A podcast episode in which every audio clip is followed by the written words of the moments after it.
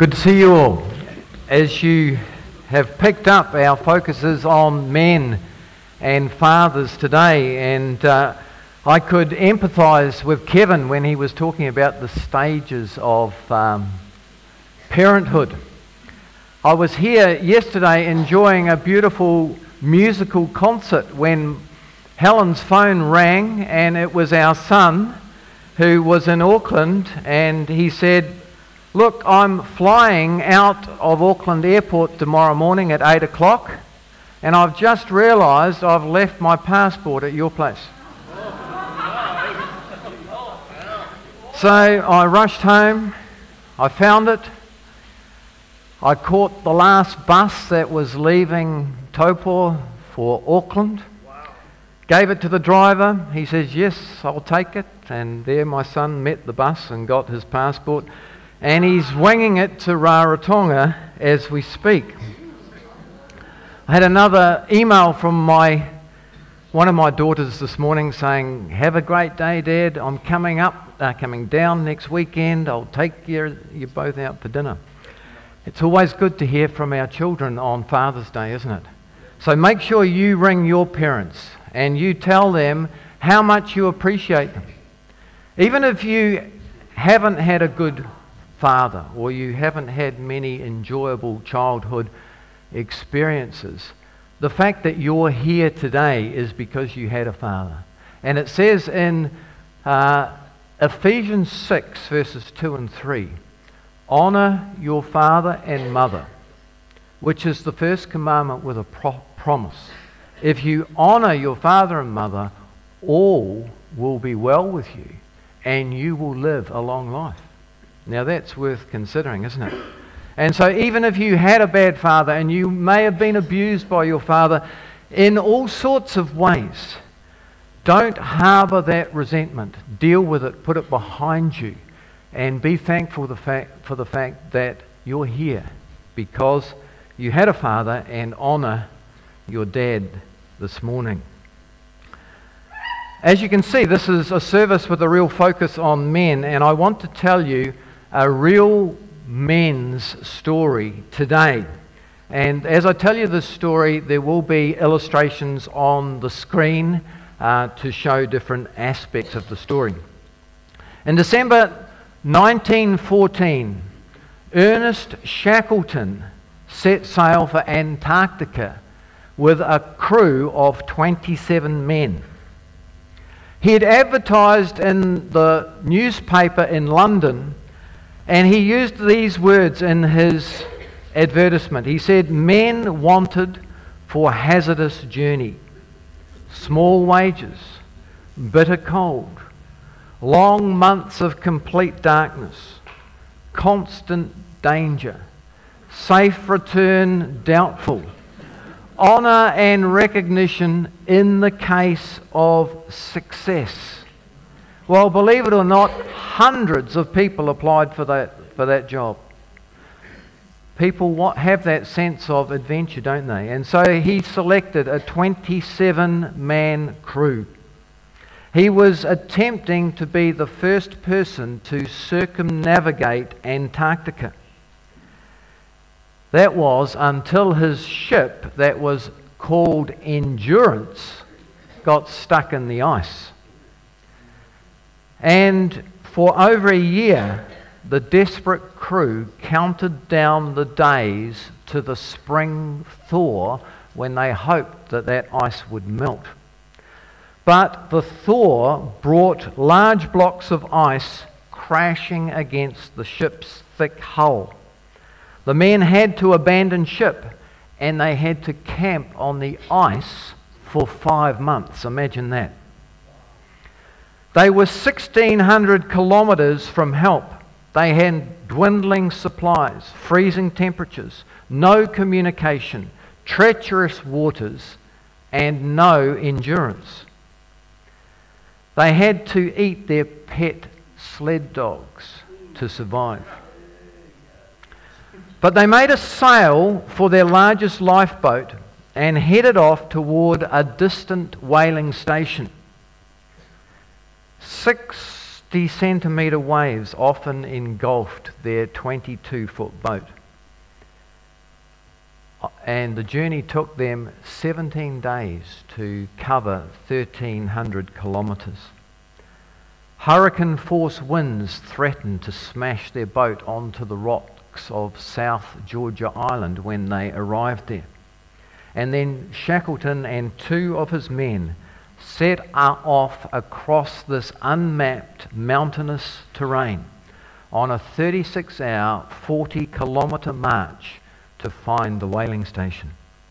The frozen men stumbled out of the mountains and shuffled into Stromness Station where the shocked workers couldn't believe their story.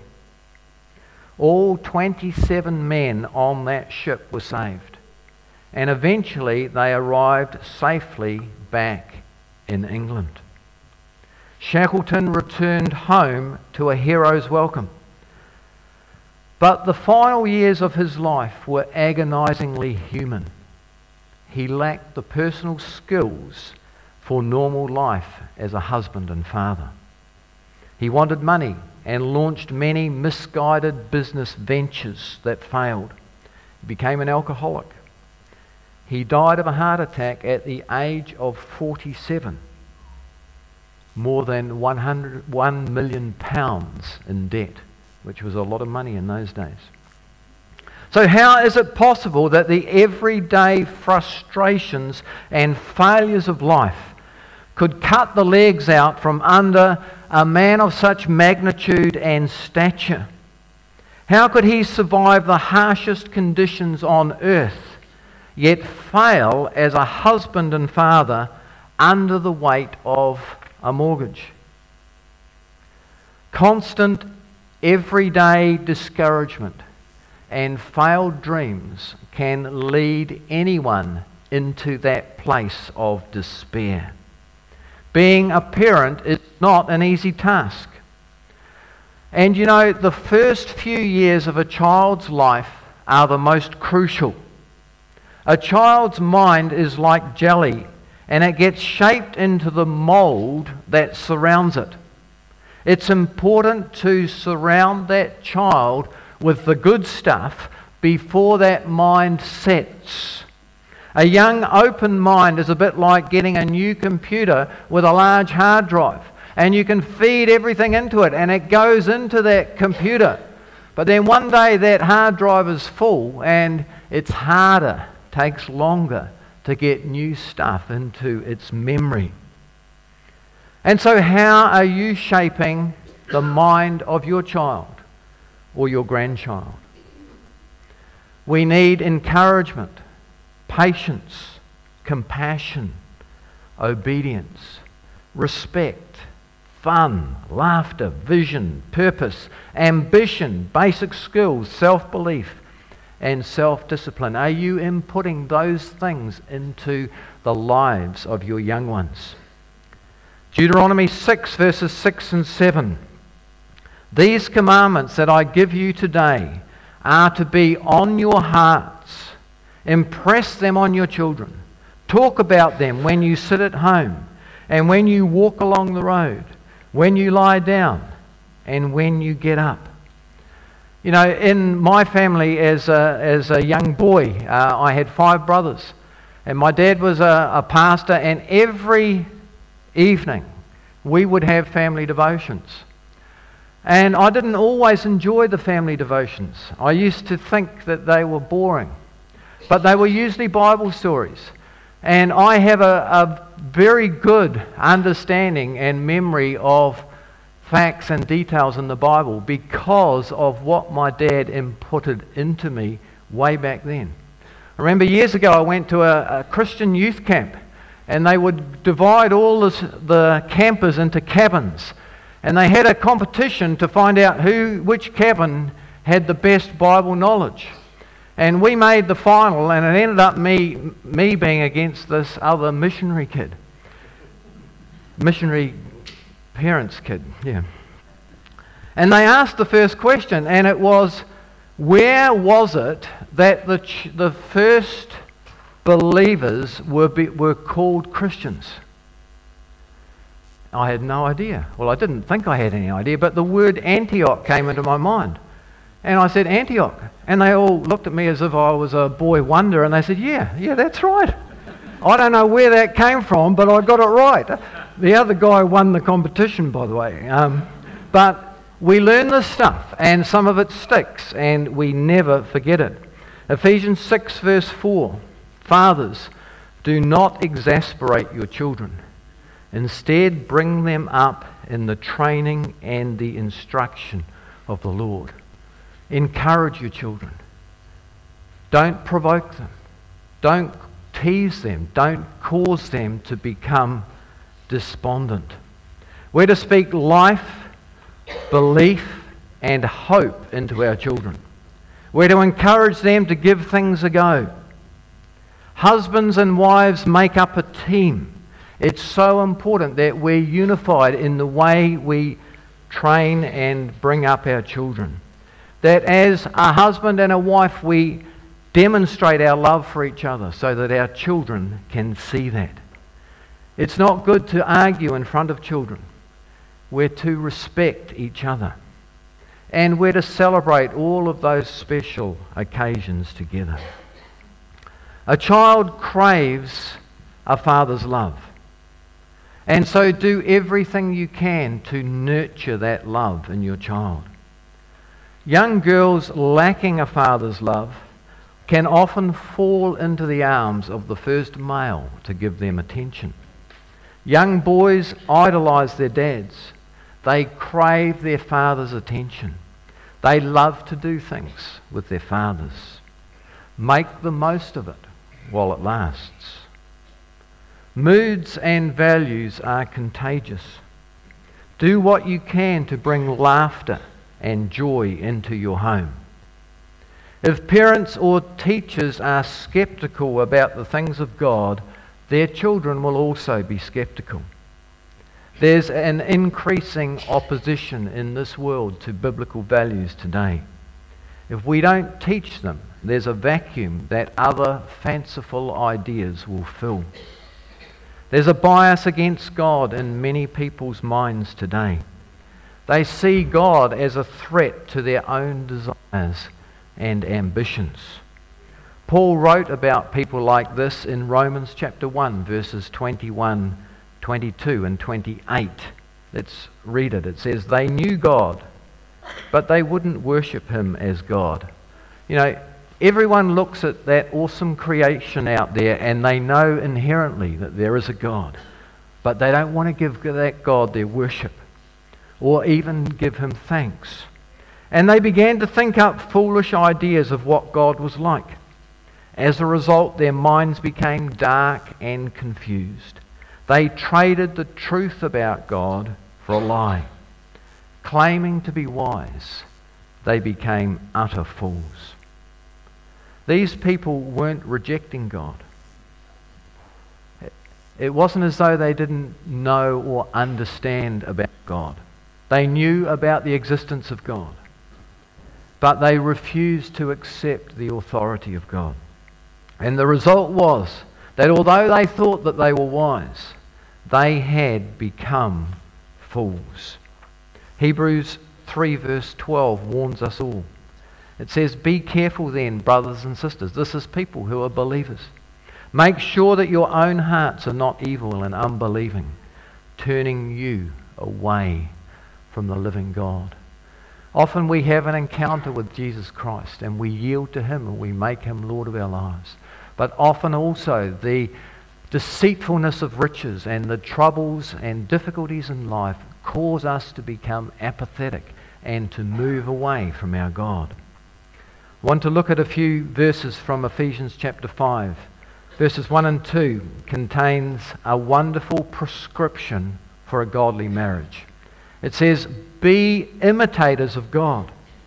Therefore, as dearly loved children, and walk in love, just as Christ also loved you and gave himself up for us, an offering and a sacrifice to God as a fragrant aroma. And so Paul is saying that since we are children of our Heavenly Father, We're to model our lives on Him and we're to reflect His character in our lives. As God's Spirit touches our lives, we will desire to be more like Him. And we will also want to love and help other people in their lives. The more a child is loved, the more that child will imitate the parents that love him, the grandparent that loves him. Because we have first experienced God's loves, love, we are now able also to love and show love and accept other people. We learn most things in life by copying other people. Little children imitate their parents. Teenagers imitate their peers and want to be in the key group and popular. Imitating is all right as long as we're imitating the right people. As a father, I've endeavored to pass on to my children the wisdom that I've accumulated in life. I don't want my children making the same mistakes that I've made. Hopefully, one day they'll take what Helen and I have taught them and take it to an even higher level. Christian Life and Faith magazine presented some interesting facts about two different families. In 1677, Max Jukes, a nasty man, married a wayward woman. And over the next 150 years, the offspring of these two people numbered 1,900 descendants. Those 1,900 descendants consisted of seven murderers, 60 thieves, 50 women of depravity, 130 other convicts, 310 paupers who lived for over 2,300 years in poorhouses. 400 who were physically wrecked by drugs and alcohol. These people spent a combined total of 1,300 years behind bars. This can be contrasted with the descendants of Jonathan Edwards, who was a well known preacher at around the same time. He had 1,344 descendants in the 150 years after his life. And amongst those 1,344 people was a vice president of the United States, three United States senators, three governors, three mayors, 13 college presidents, 30 judges, 65 professors, 80 public office holders, 100 lawyers, 100 missionaries, and none of them spent any time in jail.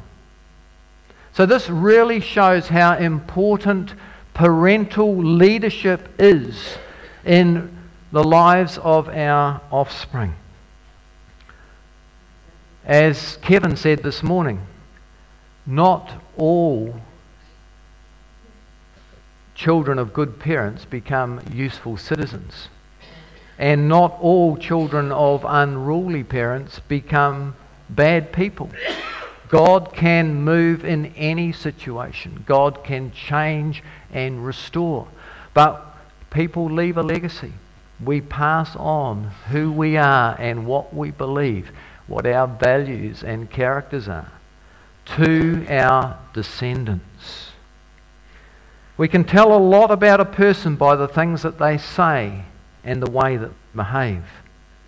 Have a look now at Ephesians 5, verses 3 and 4. It says, But among you there must not be any hint of sexual immorality, or of any kind of impurity, or of greed, because these are improper for God's holy people. Nor should there be obscenity, foolish talk, or coarse joking, which are out of place but instead, let there be thankfulness to God. You know, most people talk about things before they actually do them. And if we're making coarse, indecent jokes about stuff, then that opens the door to immorality in our lives and in the lives of our children. Also, things like greed and idolatry are influenced by the things that we talk about. But an encounter with Jesus enables us to overcome the negative influences of the past. Imitating Jesus sets us on a course for an exciting future. Verse 4 Instead, let there be thankfulness for God.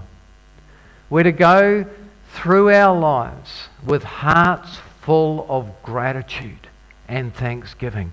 That is such a powerful emotion. If you are thankful for the good things, if you're focusing on the good things that have happened in your life, there's nowhere for the bad stuff to land. Every morning, get up, look out the window, and praise God that you live in a safe country. You've got a clean environment. Focus on the good and the positive things. You know, the Bible talks about faith and believing good things for the future. There's a lot of different religions that are getting on to Bible teaching, and it's all about positive thinking these days. But it's true, it works. And that's what the Bible teaches. Be filled with gratitude. Look for the good stuff. If ever you're feeling a bit flat, forget about the bad stuff. Focus on the good things. As you focus on the good things, they become greater in your mind, and before long, they push out all that negative stuff that is making you feel flat and down. People lack gratitude these days. Why should people with human rights be grateful? Aren't we just getting what we've earned or what we deserve? The world says, treat yourself, you deserve it. It's far more typical of our age than be grateful. People say, look, it's my skill, it's my hard work that's brought my success, so why should I be grateful for it? Gratitude comes through realizing that we have a God who loves us and helps us every day, and He has promised that all things work together for good to those that love him, to those who are called according to his purpose. Even the bad stuff turns into good stuff ultimately. You can look back in your life at some of those bad things that have happened to you, and you can see how God turned them around and made it good. I want to tell you a story about Thomas Carlyle, a Scottish philosopher. He married his secretary, Jane, and he loved her dearly. But he was insensitive. He was self absorbed. And he treated her like one of his workers. Not unlike some husbands these days. She got cancer and was bedridden for a long time before she died.